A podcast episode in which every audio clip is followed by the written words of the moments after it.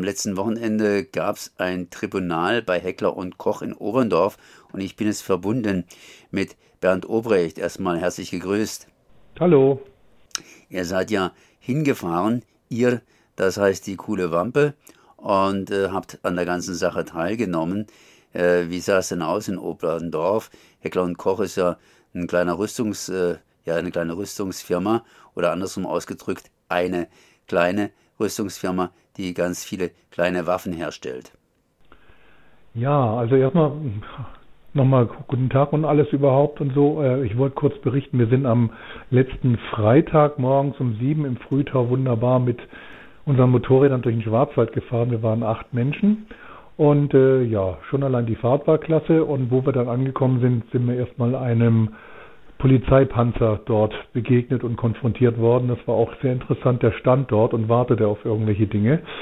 Ähm, Heckler und Koch, kleine Firma, nicht so richtig. Ich würde eher sagen Kleinwaffen. Und die Kleinwaffen sind ja nun geächtet auch als, äh, als Waffen, die überall ähm, Unrecht anrichten können und Mord und Totschlag verabreichen können, hat auch unter anderem der Jürgen Gresslin dort erzählt, der dort bei diesem Tribunal dabei war. Ähm, alle 14 Minuten wird auf der Welt jemand erschossen durch eine Heckler- und Kochwaffe. Das muss man sich mal vor Augen halten. Also es ist keine, kein kleiner Laden. Das war auch eher vorher ein bisschen ironisch gemeint. Tatsächlich ist es ja so, dass diese kleinen Waffen überall äh, eingesetzt werden können und eigentlich im Grunde genommen in der Masse, in der sie eingesetzt werden, entsprechend sehr, sehr viel Unheil anrichten. Ihr war zumindest bei diesem Tribunal dabei. Wie lief das Ganze ab? Ja, also ähm, man muss sich das so vorstellen, dass definitiv vor den Eingangstoren der Firma Heckler und Koch ein Tribunal aufgebaut wurde. Die Tore waren zu. Ähm, die meisten Arbeiter hatten an dem Tag frei und mussten nicht in die Firma. Deswegen äh, war an dem Tag im Prinzip auch keine Produktion groß dort vorhanden. Und vor diesem Tor war ein Tribunal in Form von mehreren Tischen aufgebaut. Hinter diesen Tischen saß ein Ankläger, der die Anklage vorgelesen hat und verschiedene Zeugen in den Zeugenstand gerufen hat. Ähm, um diese, dieses Arrangement waren sehr viele Holzklappstühle aufbereitet und aufgestellt und da saßen dann halt die Zuschauer und haben sich das alles angehört. So funktionierte das. Das Ganze ging über zweieinhalb Stunden. Ähm, inhaltlich ging es um Waffentradition und Zwangsarbeit. Es ging um Heckler und Kochgewehre in alle Welt, also von der Firmengeschichte her auch einiges. Ähm, es ging um das Versagen der Justiz durch äh, Jürgen Gresslin. Ähm, es ging um darum, dass Zapatistas auch dort waren, die äh, ganz genau berichtet haben, wie sie unter diesen Waffen leiden. Heckler und Koch produziert in die ganze Welt hinein dieses Tribunal. Was hat das hier für eine Bedeutung für Heckler und Koch? Da sind jetzt die Meinungen natürlich gespalten. Ähm, die Presse, ich sag mal, die, vor allem vor allem die bürgerliche Presse sagt, äh, jo, das ist jetzt irgendwie eine kleine Veranstaltung gewesen, die Polizei hat alles unter Kontrolle, wir machen weiter wie bisher. Aber dass es eben nicht so weitergeht wie bisher, das konnte auch Jürgen Gressli natürlich gut als Zeuge auch beweisen, dass eben dass es da auch Gerichtsverfahren gegeben hat, dass einfach auch die Menschen teilweise auf der Anklage sitzen, obwohl jetzt die Firma nicht auf der Anklagebank saß, sondern eben einige hochrangige Mitarbeiter. Also die können nicht mehr so weitermachen wie bisher. Und ähm, ich sag mal, für die Bewegung gegen oder für die für die äh, Anti-Rüstungsbewegung zum Beispiel war das Ding natürlich ein großer Erfolg. Inwiefern war das ein großer Erfolg? Naja, dass sie jetzt schon in mehreren aufeinanderfolgenden Jahren äh, sowohl bei Rheinmetall als auch bei Heckler und Koch und bei anderen Rüstungsfirmen sehr aktiv waren, dass sie dort demonstrative Akte durchgeführt haben, dass aber auch zum Beispiel äh, ich sage mal, die ganze Rüstungsindustrie langsam aber sicher negativ in die Schlagzeilen gerät. Das ist natürlich auch dieser Bewegung zu verdanken zum Teil. Jetzt hast du eins gesagt, dass die Mitarbeiter der Firma an diesem Freitag praktisch gar nicht äh, in der Firma hinein mussten. Sprich, äh, diese ganze Blockade war eigentlich dann äh, eine leere Blockade. Ja klar, aber immerhin wurde an diesem Tag nicht, nicht äh, produziert. Ja, das ist ja eigentlich auch der Sinn der Sache. Und äh, das ist doch schon mal gut, wenn einen Tag lang nicht produ produziert wird. Andere Leute haben produziert, das heißt die Polizei hat Sicherheit produziert, das heißt ihr wurdet mit einem Panzer empfangen, sprich gut bewacht. Äh, wie lief denn das ab mit der Polizei? Ich habe da auch gehört, dass es da die ein oder anderen Probleme gegeben hat. Große Probleme anfangs. Ähm, also wir waren zu diesem Tribunal dann da. Wir sind ja morgens um sieben losgefahren und waren so gegen neun Uhr dann dort. Das Tribunal fing ein bisschen später an. Aber morgens um sieben haben schon so um die 100 Menschen versucht, äh, vor das Tor zu gelangen und das definitiv zu blockieren, weil immer noch einige rein und raus wollten dort.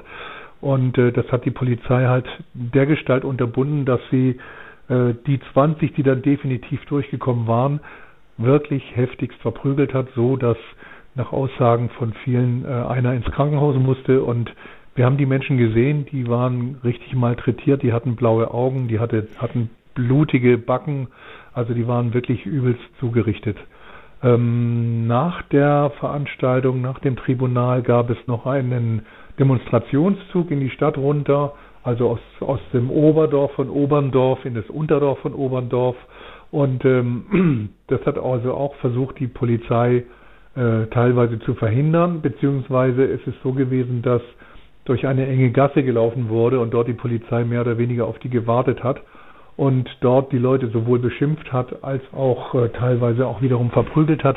Also es war definitiv so, dass die Polizei mit einem Überangebot überreagiert hat und nicht irgendwie, ähm, ich sag mal, wie sie auch hätte machen können, jetzt wenn sie schon, mh, ich sag mal, eine 3 zu 1 Situation haben, was weiß ich, 500 Polizisten gegen knapp 200 Demonstranten, dass man die Sache da ein bisschen ruhiger angeht. Also ähm, es gab da üble Szenen. Eine Frau wurde als Bitch bezeichnet, eine andere wurde bespuckt.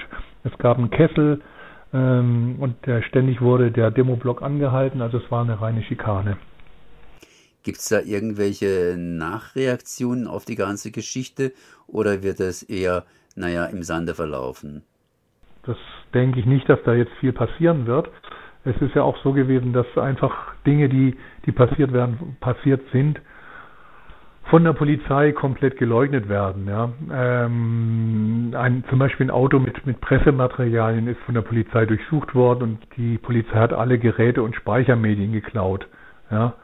Und äh, der Poli Polizeisprecher hat dann gegen Mittag gesagt, der Vorfall sei ihm überhaupt nicht bekannt. Ja, also das, äh, pff, du rennst da wirklich gegen Wände. Ihr seid auch durch Oberndorf selbst durchgelaufen. Du hast gesagt, da kippt das eine oder andere. Ist in Oberndorf selber was gekippt? Meistens ist ja die lokale Bevölkerung mit den lokalen Firmen dicht verwandt und verbandelt. Sprich, da arbeiten Menschen, die eben Nachbarn sind in diesen Firmen drin und man ist durchaus mit diesen Firmen irgendwie d'accord. Kann man im Großen und Ganzen so sagen. Es gibt, gab aber auch kritische Stimmen, äh, wir haben jetzt nicht äh, Befragung der Bevölkerung gemacht, aber so diejenigen, mit denen man gesprochen hat, hat man auch alles erlebt. Also es war so ein typischer Wutbürger zum Beispiel an, an der Absperrung, der hat einen von unserem Motorradclub mal eben auf die Stirn gehauen und so und ist dann weiter murmelt und grantelnd. Das war so ein, ein alter Sack mit, mit Dutch Cup, so Heinz Becker mäßig, sage ich jetzt mal, lief der dann weg, ließ sich nicht mit, nicht mit sich reden, so ein richtiger Wutbürger halt. Ein anderer wiederum, der Besitzer einer Pizzeria sagte, ähm, das gehört sowieso verboten, was Heckler und Koch da macht und das gehört weltweit verboten und äh, pardon, man sollte halt diese Rüstung wirklich konvertieren, auch in andere Produktionsmöglichkeiten. Pardon. So, jetzt bin ich wieder da. Gut, Bernd, ich danke dir auf jeden Fall mal für den Bericht. Wolltest du noch irgendwas anfügen? Äh, dazu jetzt eigentlich nichts mehr. Ich wollte nur noch einladen, weil wir schon beim Motorradclub sind. Ähm, wir sind ja hier in Freiburg als, als Club dran. Äh, wir haben übrigens auch ähm, dort in Oberndorf von anderen Motorradclubs, aus Kassel sind welche gekommen, aus Göttingen sind welche gekommen, aus Hannover sogar einige. Also da waren schon einige da, aus Frankfurt war auch welche, waren auch welche von Coole Wampe Club da. Ähm, wir haben jetzt am kommenden Samstag eine Veranstaltung und zwar werden wir im Rahmen der 900-Jahr-Feier der Stadt Freiburg den Widerstand gegen das Atomkraftwerk in Wiel 1975 folgende und so weiter würdigen, indem wir dorthin fahren und dort so eine kleine Aktion dann halt machen. Da laden wir dazu ein. Wer will, kann um 10 Uhr im Hinterhaus der Fabrik sich einfinden und kann dort mitfahren, wenn er will. Was heißt in dem Fall mitfahren? Muss ich da meinen Sturzhelm mitbringen und ein paar Klamotten oder gleich eine Maschine? du kannst auch bei uns mitfahren, wenn du möchtest. Das heißt praktisch als Sozius hinten aufsteigen. Kannst du. Du kannst aber auch mit dem Roller mitfahren, mit allem, was du hast. Ist egal. Okay, wunderbar. Kannst du gerade nochmal den Termin wiederholen? Ja, das ist jetzt am kommenden Samstag. Das ist dann der 16. Oktober. Da treffen wir uns um 10 Uhr am Motorradclub Coole Wampe. Das ist im Hinterhaus der Fabrik. Hm, man kann hinten über die Schenzelstraße über den Parkplatz fahren, dann kommt man am besten zum Hinterhaus in der Fabrik oder man kann vorne äh, ja vorsichtig am samstäglichen Wochenmarkt vorbeifahren oder schieben oder sowas. Das geht auch, aber, aber hintenrum ist ein bisschen günstiger. Wie gesagt, 10 Uhr am Club. Dann sind wir so ein bisschen unterwegs, was weiß ich, mit Besprechungen und allem drum und dran, vielleicht bis 13 Uhr. Und hinterher sind wir wieder beim Motorradclub und gucken uns irgendwelche schönen Filmchen über Wiel an. Ja, Bernd, dann danke ich dir auf jeden Fall mal für diese Informationen, Bernd Obrecht von der coolen Wampe. Und äh, er hat auch hier berichtet über das Tribunal bei Heckler und Koch in Oberndorf am vergangenen Freitag. Merci auf jeden Fall. Gerne.